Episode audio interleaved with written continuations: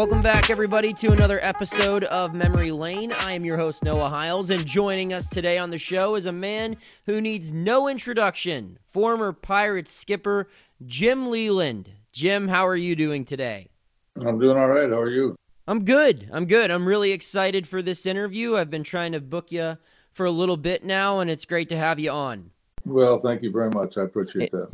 So, there's a lot that I want to ask you about, but I figure we'll start from the beginning uh, with your professional managerial career, at least in the big leagues. You get the opportunity with the Pirates in 1986, and this comes after a, a very long road traveled. You start off uh, in the minor leagues in the in the Tigers system, and then you coach third base for the White Sox with Tony La Russa.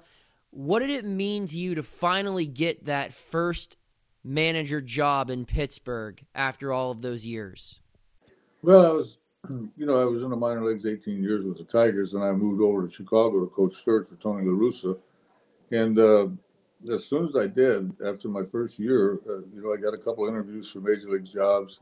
Uh, I always seemed to be the bridesmaid, uh, always the runner-up, and uh, didn't know if it was really ever going to happen. And I can remember when I finally did get the call from Pittsburgh. I remember telling Sid Thrift that, uh, you know, if I'm a serious candidate, I'm going to come in for the interview. But if I'm not, I don't want to be a newspaper article for another week that you're interviewing me. If, if you know, if you're not serious, uh, if you're serious, I'd be glad to talk to you. But I already signed to go back with the White Sox as a coach. He said no, he was serious, so I did come in for the interview, and uh, I guess the rest is history. So, going through your earlier days with the Pirates, I read a story where you were talking about how you won co-manager of the year in in, in 1988, and you brought it up to your dad, and he kind of said, "Well, that's not anything special. Come to me when you win manager of the year." And how he kind of always motivated you and uh, pushed you to do better. My question is was that like an underlying theme for just your entire life in baseball and even outside of baseball? Well, I think your parents always have a lot of influence. Obviously, my dad was a former a semi-pro player, you know, and very much a competitor and things of that nature. So, yeah, he always kept you humble and he always kept you moving towards the, you know, your next goal. So he didn't want you to be satisfied. I think he was thrilled that I was co-manager of the year with Tommy Lasorda that year, but he really didn't want to let me know that. And uh, I think it was just that was his way of motivating you to, you know, to keep going forward and and to try to keep achieving things and and get better as you went along. So, you know, I was a little disappointed when he said that at first, but I realized I knew my dad, and I realized that, like I said, that was just a motivation to keep me going. Did you take that similar approach to players and maybe your own kids throughout your life? Yeah, I, I think so. I, it probably wasn't quite as hard as my dad was, but I always tried to keep people motivated, trying to. I guess what I wanted to do was I wanted to get the best that they had out of every player I had. Uh, try to get the best out of my family, my son and my daughter um, you know, not being pushy, not being ridiculous, but at the same time, I, I always wanted the players to set their the bar high, you know, and um, you know, I thought the only way you could do that was to keep them motivated. And you know, sometimes it's hard to motivate major league players because I've always taken the attitude, you know, when you're playing a game of baseball at the major league level, you should you really shouldn't need motivated. You ought to be thrilled the fact that you're in the big leagues and you're playing at the highest level that should be enough motivation. But it's sometimes things are going rough for players. You know, maybe they're not having a good year, and you, you just have to be there for them. And my philosophy has always been, you know, you don't need the manager when things are going good. The press loves you, the fans love you, you know. But when you're going bad, you you you are kind of uh, you know you're kind of an orphan, to be honest with you. You don't nobody talks to you much, and you know you're not getting good publicity and things of that nature. So I always tried to be there when my players needed me the most. So you get to Pittsburgh in the mid 80s and you play a pretty big role in building what ended up being a three time division winning team. Uh, some really big prospects get called up, some big trades were made. Uh, take me through the entire experience of watching those really good clubs kind of come together over the years. Well, I don't know if people ever really realize what a great job Sid Thrift did, our general manager. Um, you know, he came in with a new attitude. He was a sharp baseball guy, had been in development for a long time, scouting. Yeah, he, you know, he knew how to go about it, and he had he had a lot of nerve. He was not afraid to make a trade. You know, some some guy, guy can get a little shy about that, but he was he was very good at it. And he also, in, in practically every trade he made, he brought back some type of a pitcher, uh, maybe some no-name pitcher, but he always brought a pitcher back because he wanted to build up the pitching depth in the organization. So I think that turnaround really started with Sid. He did a great job, and then we kind of, you know, carried it on from the clubhouse and the field, uh, so to speak. But you know, Sid Thrift deserves a lot of credit for what he did here. He did a great job. So he finds the talent, but then your responsibility is to develop it and help it translate into wins. How do you go about that when you see that these prospects are being acquired, when stars like Barry Bonds are coming up through the minor league pipeline?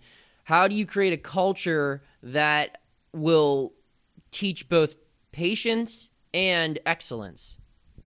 Well, I think you have to understand that patience is a virtue. You know, they're not going to come up very rarely. Even the star players that turn out to be stars and superstars really don't come up to the major leagues and tear it up right away. So you got to be careful that you, you know, you modify your expectations a little bit. You know, you don't try to put too much pressure on them. Um, you try to break them in. You know, you try to give them a little, take a little, take a little off, put a little on, and you know, you just use your own psyche to to kind of mold those players into the type of players you think they could be, and that's that's your responsibility. My job is to make the players better, and ultimately, your job as a major league manager, let's say, is to win. That's that's the bottom line at the major league level. But really, you know, the prospects are for the minor leagues. Uh, the major leagues is about winning. So, but you know, it's going to take some time. We were a young team, and and uh, we tried to go slow with it, and it actually came about right on schedule. I think our fifth year we won the division title for the first time. So uh, it was a process, but it was a process that I think had to play out the way it did. And you can't rush it. You know, you can't make a five-year player out of a two-year player. It just doesn't work. So uh, there has to be some patience involved. But you could see at the end of the tunnel there was a lot of light with that that particular group. I want to talk to you about a guy uh, whose name I just brought up, and that's Barry Bonds. Um, you guys obviously had an interesting relationship. Uh, most notably, there was a dust up between the two of you in spring training in 1991. I was just wondering if you could talk about that uh, that dust up, that argument, and uh, if you would be able to, I guess, say if that changed your relationship between the two of you in a good way or a bad way. No, I don't think it changed anything. I think it was kind of an unfortunate situation. Uh, you know, I come to find out later it wasn't everything I thought it was. I'm not really proud of that situation. Uh, you know, my language wasn't too good, and I got on air and everything. I wasn't very proud of that, but at the same time, um, I just felt like Barry was being a little disrespectful to one of my coaches, uh, Bill Virdon in particular, a veteran guy. Uh, you know, with a lot of thump behind his name, and uh, kind of took it wrong, and and I kind of reacted, and then Barry reacted to me. But uh, you know, like I did pretty much all my career, if you had something come up like that where you know, things don't always go great in the clubhouse every day. There are disagreements. There are some arguments. You know, there's some yelling once in a while. I think, you know, if, if you don't tell that to people, I mean, you're lying because they do happen. You have some friction every now and then. As a manager, it's your responsibility to handle that. And, you know, sometimes you handle it perfect and other times you don't handle it quite as good. But that was a situation that it just came up. It was uh, kind of impulsive on both of our parts. Uh, it was over a half hour after it happened. Uh, we were in the clubhouse the next day, basically not laughing about that, but having conversation about trying to get better and, and making our team better and what kind of player he was and what kind of career I expected out of him because you could see the ceiling was so high. By the way, he's the best player I ever managed and and maybe the best player to ever play if people really want to tell the truth. But um, so it was great. We, I mean, we have a great relationship. Uh, I went out to his retirement ceremony in San Francisco when they retired his number. I spoke on the field. Barry and I remained very close.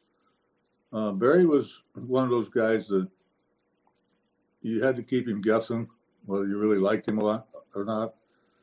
Uh, if he, you know, if you fell all over him, he didn't like that. He didn't like people falling all over him and asking for stuff and trying to be his buddy.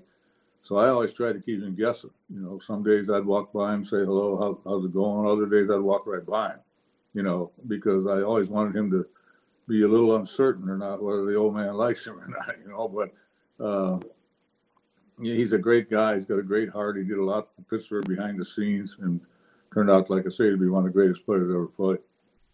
How thankful are you that social media didn't exist when that incident went down? Do you think that would have made things any more difficult in the clubhouse?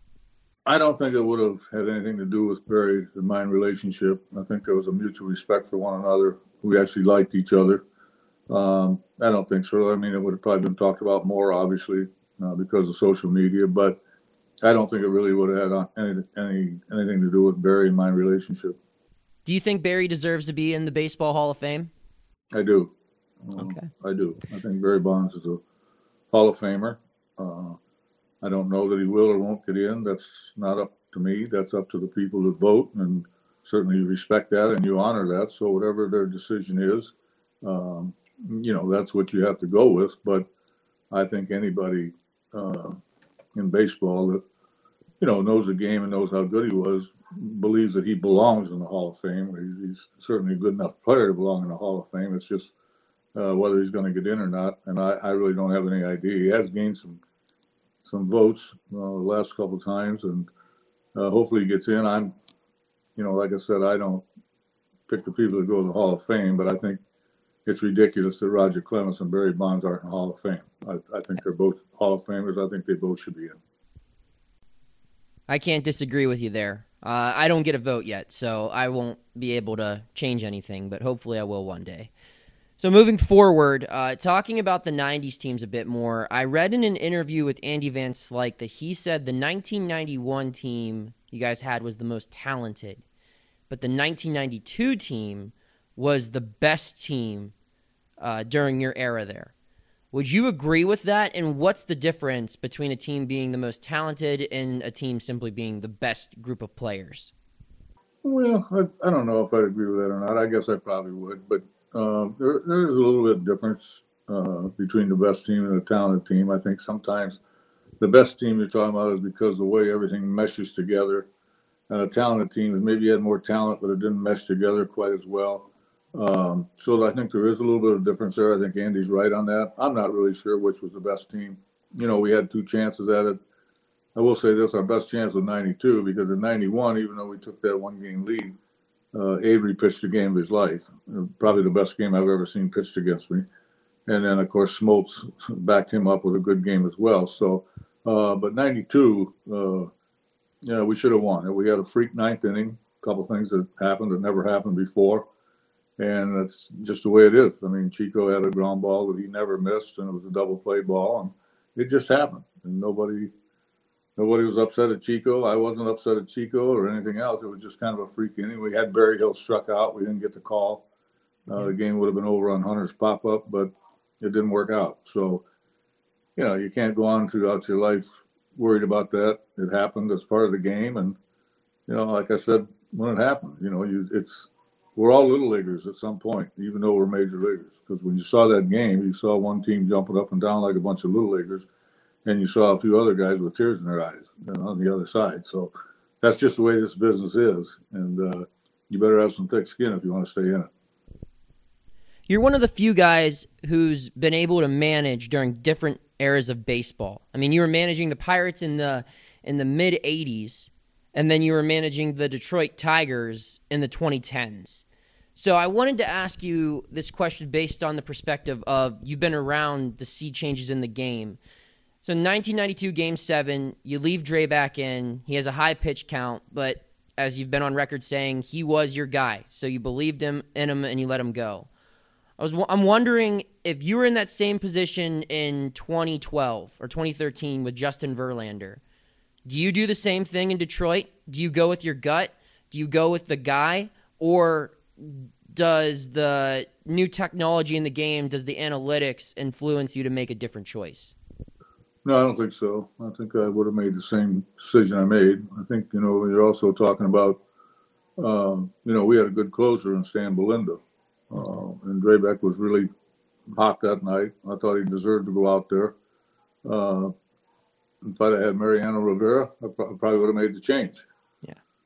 Uh, and that's not to any disrespect to Stan Belinda. He did an unbelievable job. In fact, that night he pitched as good as he could have pitched. He gave up a ground ball that ended up being a base hit, but he almost got out of that thing with no runs at all. I thought he did a terrific job. So, uh, no, I don't think so. I think you, we had all the information, but I was going by what I saw. Drabek was handling pretty good. Um, you know, I believe in all that stuff with the information and everything, but I also believe you got to, you know, you got to use your eyes, you got to use your gut a little bit. And uh, no, I wouldn't have done anything different.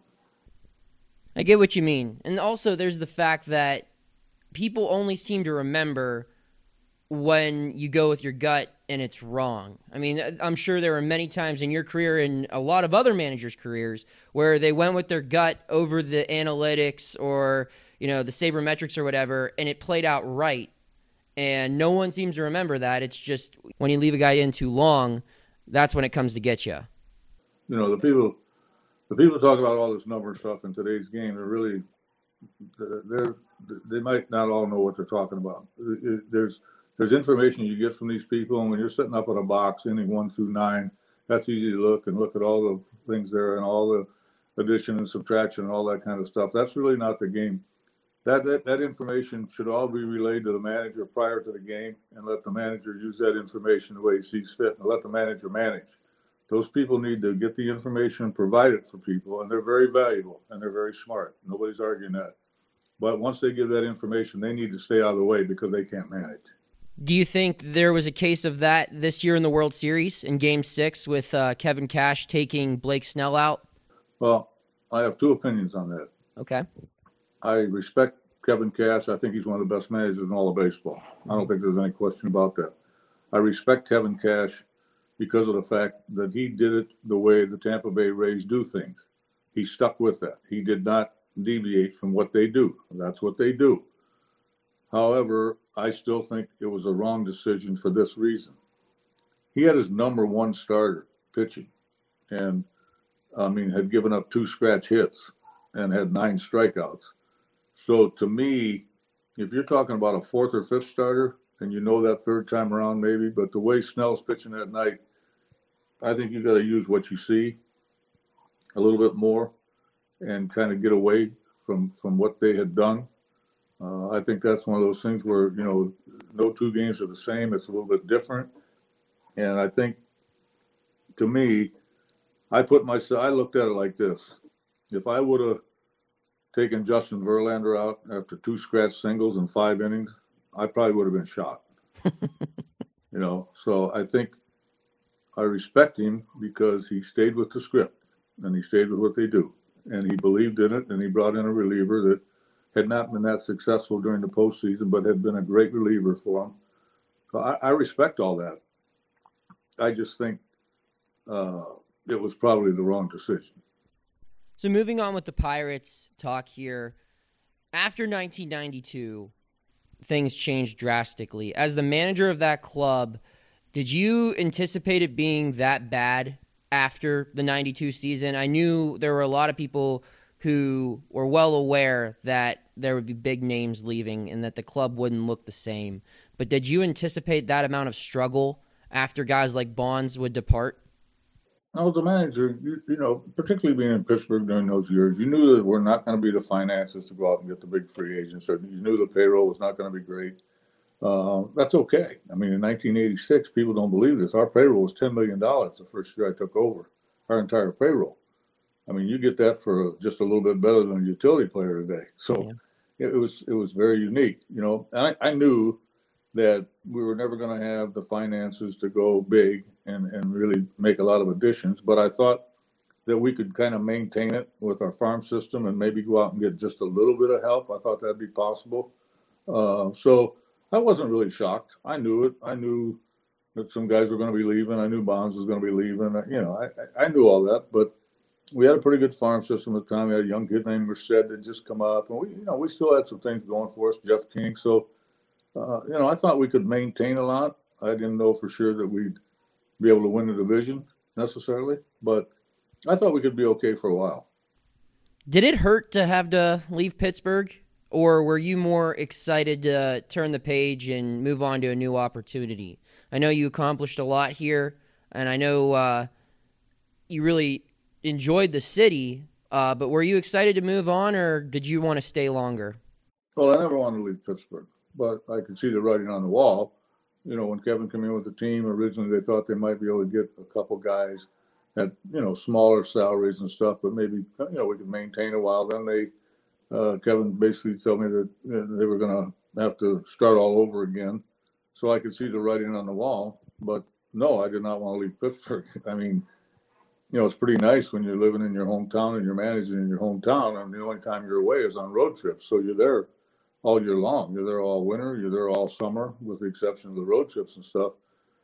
And I love Pittsburgh. I had a great relationship, I felt, with the city and the people, and I met a lot of people. I had a lot of friends. So no, the last thing I wanted to do was go somewhere else. But you know, when you're a competitor and your peers are telling you, you know, you're not going to be able to compete, and people are going to start questioning, hey, you know, you're a competitor, and you know you got no chance there. You know, you you, you need to move on. So uh, they were right. I did need to move on. It was the right time, and uh, you know, I'm very good friends with Kevin McClatchy. I understood what he was going through and what they were doing. I have no problems with any of that, but it was time, unfortunately, for me to move on.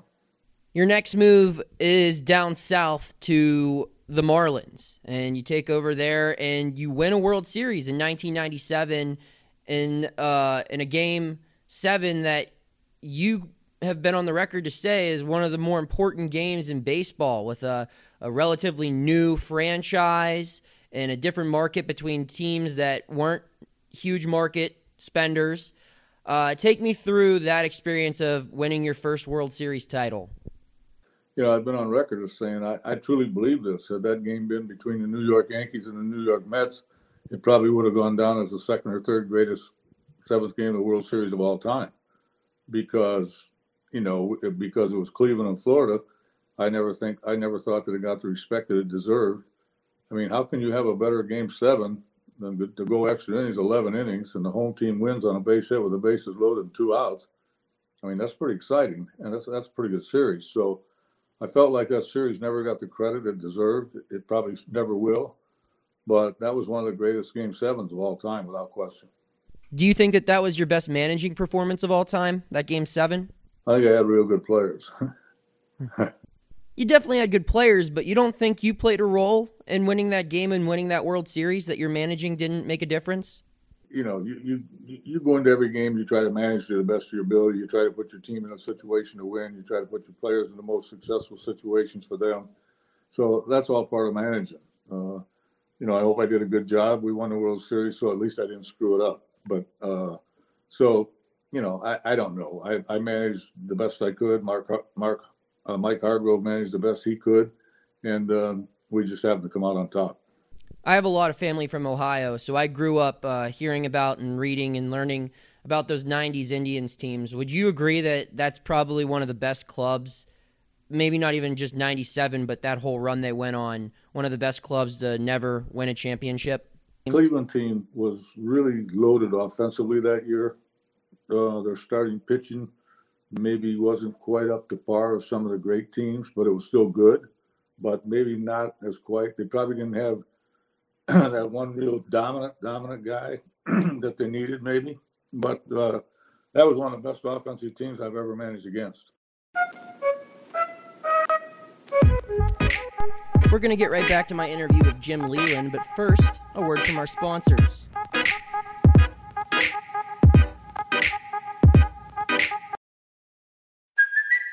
It's Kaley Cuoco for Priceline. Ready to go to your happy place for a happy price? Well, why didn't you say so? Just download the Priceline app right now and save up to 60% on hotels. So, whether it's Cousin Kevin's Kazoo concert in Kansas City, go Kevin, or Becky's Bachelorette Bash in Bermuda, you never have to miss a trip ever again. So, download the Priceline app today. Your savings are waiting.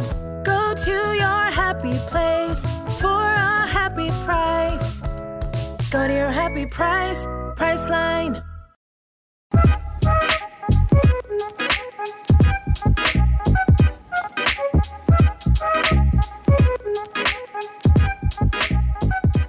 So, wrapping up your time in Miami, you mentioned how you had a lot of good players on that 97 team. Well, a lot of those players weren't around your next year in 98. Uh, can you talk about how frustrating it was to see that fire sale occur and to see that team broken up uh, so quickly after winning a championship? Well, it was, frustrating because we had guys, Dave Dombrowski had done a great job. We had a great owner, by the way, and Wayne Huizenga, that decided He just really didn't like the baseball business. And uh, but we had a great general manager that had those guys signed to good contracts for a long time, five year contracts, stuff like that with pretty young guys in the best years of their life. so I, it was very disappointing, you know, because we felt like we could compete uh, for the next four or five years for sure. At least have a great shot at winning the division or, or being a wild card or whatever it may be. We felt like we were going to be able to compete for a long time. Uh, Mr. Huizenga decided that, like I said, that the baseball business really wasn't for him.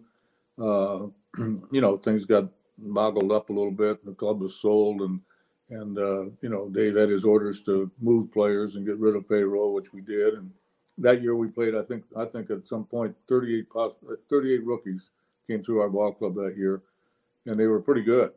Actually, some of them had pretty good years individually. We just weren't ready to win as a team yet.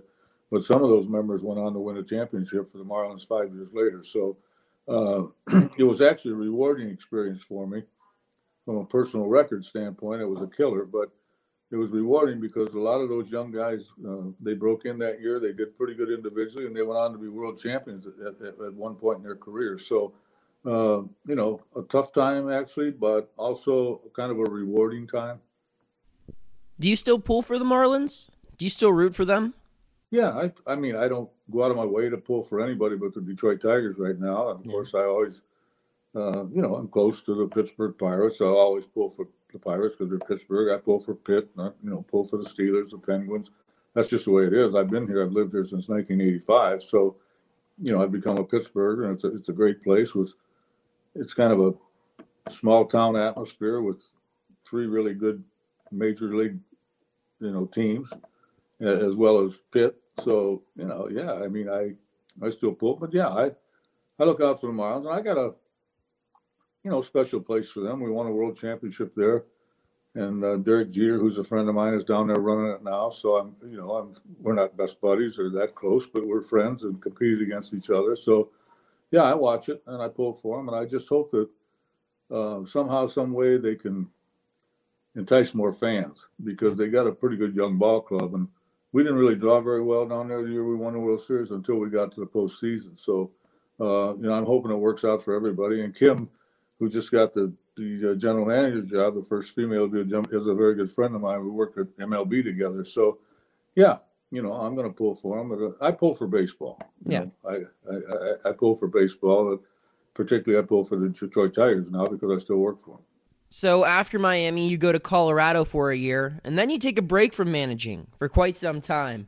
Uh, what went behind that decision? I know you still were working in baseball as a scout, but what made you want to stop managing? I, am I'm, I'm confident that you had other opportunities offered to you uh, during that downtime. Well, in Colorado, I just did a bad job. I was a misfit there. I wasn't. I just, I just made a mistake. I had a couple of friends that were running the club, along with the Monforts, who I did really not know at the time, but I knew Bob Gebhard and Jerry McMorris, and I, I, I decided to go out there. It was a mistake. I just, I didn't do a very good job.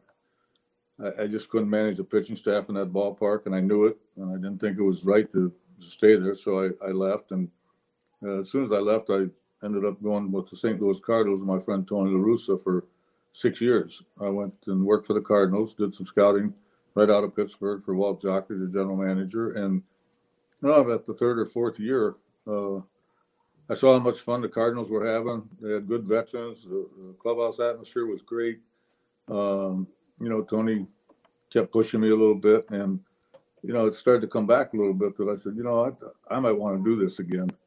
And uh, I didn't know for how long or with who, if I'd ever get an opportunity, but you know, the opportunity came up with the Detroit Tigers, which is the team I signed with as an 18 year old kid. So, you know, it took me a long time to get there, but I finally got there. What was it like for that all to come full circle and for the Tigers of all teams to offer you an opportunity uh, that would probably end your career, be your last manager job? Uh, how much did that mean to you? Well, it was neat. You know, I mean, during my time there, I was a minor league manager at AAA and had had some success there with some good teams. And uh, but they had Sparky Anderson, uh, Hall of Fame manager, and there was no way that I was going to uh, get an opportunity there with Sparky there, which I understood. So I moved on to Chicago with uh, Tony, the coach, for a while. But you know, to eventually get that opportunity, that call to to manage the Tigers obviously was a big thrill because, like you say, I, I signed there as an 18 year old kid, and and you know it looked like I was obviously going to finish my managerial career there. I grew up watching a lot of the games you managed for Detroit um, with the Pirates during my childhood and teen years, not being very good and not having a team to watch in the playoffs a lot. I really rooted uh, for the Tigers because they weren't too far away, and they had one guy I really liked who was Miguel Cabrera. Uh, in 2011, Miguel Cabrera won the Triple Crown, first time in the American League uh, since I think like the 60s. Would you say that was the most impressive offensive season you've seen from any player that you've coached or even managed against? And uh, could you just talk a little bit about what makes Miguel Cabrera great? Yeah, I would have to say so. I don't think there's any question about that. I think the, the thing that people forget too is usually when a guy, you know, leads the league in the batting average, he's probably a guy that can run pretty good, get some infield hits or leg hits once in a while. Well, Cabrera didn't get any of those. I mean, Joe Torre didn't get any when he won the batting title. I forget what year it was, but uh, you know, so yes, it was a. Uh, it was one of those magical years for Cabrera. I've never seen anything like it. Uh, he just did it all: RBIs, average, home runs. Uh, it was something to see, and you know, very fortunate really to to be his manager at that time. Was it more frustrating not winning a ring in Detroit compared to not winning one in Pittsburgh?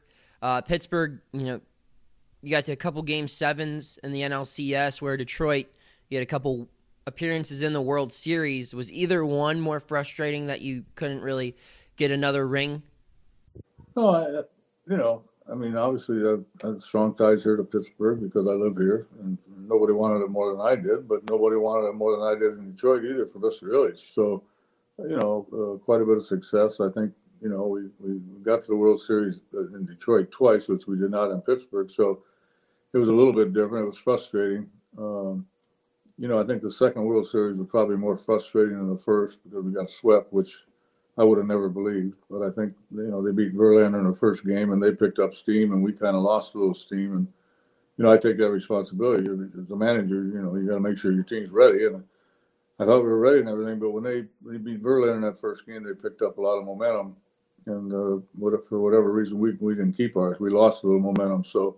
Um, you know, at the end of the day, you you know, you win a World Series, you lose two World Series, you, you, you know, everybody has the same story. It's not that easy to win. It's pretty tough uh, to win it all. So very fortunate that I did, and, and and disappointed that I didn't win a couple more. But uh, hey, that's just the way it goes. So I got a couple more things I wanted to ask you about as we wrap this up. The first one uh, actually comes from an interview I did recently with your friend Lanny Frattare. Um, Lanny was telling me there was one time you guys were heading to an event and you asked him how much money he made and he told you and you were like, "Oh no, you need to make more. That's that's not acceptable." And you were with Pirates ownership and you basically said Lanny deserves to make more money and it ended up getting him a pay raise. Do you remember this story? Could you tell your side of it? Well, I remember going to dinner that night. We were going to dinner, uh, Katie and I, uh, with Lanny and his wife Liz, and we were going to dinner. And and uh, I asked him how much money you make. Well, we were going to dinner with Mark and Georgia Sauer, Mark was our president at the time. So uh, Lanny told me, and I said, okay. So at dinner that night, I told Mark Sauer, I said, you know, Lanny deserves a raise. You need to give him a raise.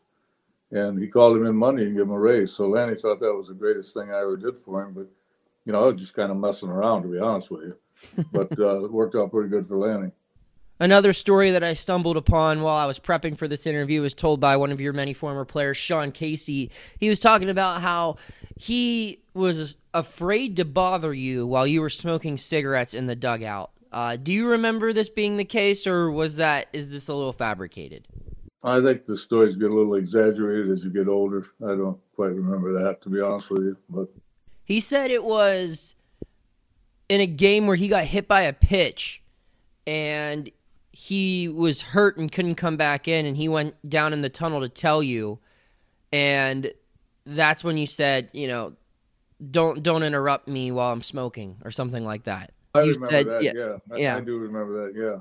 But i was downstairs underneath. Yeah i do remember that but was it different then because they made you smoke them in the tunnel you couldn't just you know smoke cigarettes in the dugout like you did when you were with the pirates well, I back. just figured out that it wasn't a good look to be honest with you, for kids or fans or anybody else. So, you know, I got smart enough to figure out that that wasn't a good look. I think when you did it Pittsburgh, you weren't even really realizing it sometimes. And, yeah.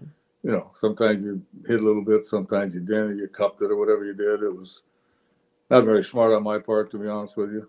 And I think hey. as, you, as you get a little older, you start to figure out, hey, that's that's not a good look, particularly for the young kids.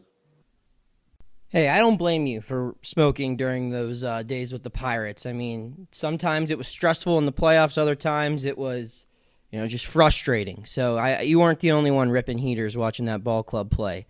Uh, so another managing job I wanted to ask you about was um, one in 2017 when you managed the U.S. Team USA in the World Baseball Classic. You became the first manager uh, to win uh, the gold medal for USA. What was that experience like uh, having, you know, leading that team to the first ever USA championship in the World Baseball Classic?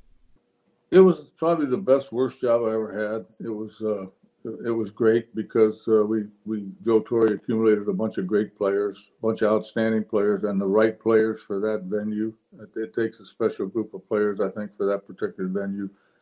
Um, a lot of pressure in that job because you were dealing with a lot of players that were under big contracts. Not that the money means anything, but it does.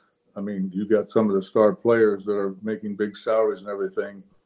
They just got the spring training. They're really not. You're asking them to amp up a little early, uh, earlier than they normally would. So you're a little nervous about injuries and things of that nature, and you're responsible for some other team's players. So from that standpoint, it was a little bit of a nerve-wracking job on the other side of the coin, uh, Joe, like I say, put together a great group of guys with great personalities, great players, but just the right mix. Uh, we, we, we really had a perfect mix in the clubhouse for that thing. And these guys were, they were all in. They were all in from day one of the first workout, but they were bound and determined they were going to win this thing. They were tired of hearing about the USA never winning it, never getting to the finals, actually. So they were, they were all in. And we just tried to, kind of keep urging them along easy, you know, not put too much pressure on them, but just kind of, you know, prepping them along the way and, and trying to get them in the right mindset. But uh, when they came in there, they were they were all set. They were bound and determined that they were going to give a good performance, whether we wanted it or not. We were, they were going to be proud of that performance when we got done with it. So it worked out great, and it is. I'm proud to say that I was the uh, first manager ever to win that thing with the with the USA. But you know, once again, it goes back to the players. I mean, we had the right players, we had good players, they performed, and you know, we ended up being the best team in the tournament. You mentioned a name a few times throughout this interview, Tony La Russa. He's back in baseball. Are you surprised to see him managing in 2020? Did you know anything about this White Sox opportunity? Well, I wasn't surprised because I talked to him pretty much three, four times a week. So I knew that there was a possibility. At first, I was a little shocked, to be honest with you. But uh, as we went on with conversations throughout the weeks, I could tell that he was very serious about it. Um, I think it's great. I think uh, the big key is, uh, you know, his energy level and his health is going to be the big key.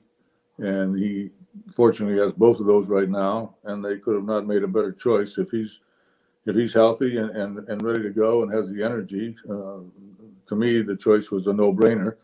Um, He's one of the greatest managers to ever manage. He's inheriting a good ball club.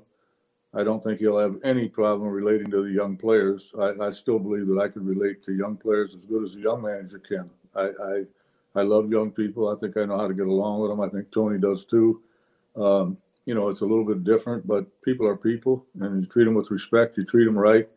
You'll have a relationship with them, and you'll get along with them. So, uh, you know, unless you know, the White Sox players aren't bound to determine that, their biggest mission is to win a championship. Uh, they're going to do fine. You know, they're, they're going to do absolutely fine. And Tony Russo is going to do fine. He's one of the greatest managers to ever manage. He's sharp as a tack. He wants to do it. He's into it. And uh, he will be a big asset for the city of Chicago once again. I find it kind of crazy how similar this current White Sox team is to another team Tony's managed in the in the late 80s Oakland A's. I mean both teams have a lot of speed, both teams have a lot of power, and both teams have a lot of personality. Do you think that he'll translate well to this current White Sox group? Yeah, plus I think people forget Tony La Russa's got a lot of personality. Yeah. Contrary yeah, to what people think. Tony's as fiery as it gets. Maybe sometimes to a fault. Uh, so you know he's got a lot of energy, and and you know he's he's got his own uh, you know little antics that, that go on. You know he's a, he's a personality himself. So I don't think that's going to bother him at all. He had Rickey Henderson, he had Canseco, he had all those guys. They had a style, Eckersley. I don't think this this new wave of the annex after home runs and stuff is going to shock him at all. And you know, my son pointed this out to me. You know, and I think this is correct. He said it's the player's game, and if the players want to do that stuff, it's the player's game. Let them do it. What's the difference? You know, it's their game, and I think that's a great point. You know, I had guys do it, and I kind of looked the other way. You know, and I'd wait till they were done, and then I'd look up but you know what? That's true. It's, it's, it's, in every sport football, basketball, baseball. So be it. These guys are young guys. They're enthusiastic. They're energy. They have big moments. Let them show the emotion. Who cares? My final question for you, since we're on the topic of managers, is about uh, the Pirates' current manager, Derek Shelton. Uh, I know you reached out to him uh, right after he accepted the job here in Pittsburgh. I just wanted to see if you kept in contact with him throughout the season and uh, what you thought of his first year leading the Pirates? Yeah, I just had breakfast with him a couple weeks ago, actually. Uh, yeah, I, I, didn't talk to him too much during the season, but a few times. Uh, you know, just a text or a little phone call because I didn't want to get in his way. Uh, but when he came here, I, I I felt it was proper to to go out of my way to welcome him here and to let him know a little bit about what I went through here and how much I loved it and how much he was going to enjoy the city and what a great place Pittsburgh was and uh, you know, I, I, felt that was important. Maybe help relax him a little bit. And, you know, sometimes, you know, you come up here with your wife and kids, you're moving to a different place. It, it can be a little disruptive, but I just wanted to know how much he was going to love it and, and uh, you know, be himself. And the Pittsburgh people were going to love him. I knew they would, and they will. Um, so, yeah, I, I keep in a little bit of contact with him. I really like him. I think he's a perfect fit for the job. And he's kind of, where I was my first year. You got you're going to have to have some patience. Uh, you know, you can't become impatient, and I think he understands that. And they got a very, very bright general manager, very smart. So I think things are going to work out. Uh, they're never going to spend the huge, huge dollars. I don't believe, and that's okay. Uh, there are teams with lesser payrolls that have won, like Oakland and Tampa Bay. So, you know, it can be done. Uh, and I think he's a perfect fit. All right. Well, Jim, that's all I got. Thank you so much for uh, coming down memory lane with me. I really enjoyed this, and I'm sure all of our listeners did as well. Thank you very much for having me. I enjoyed it.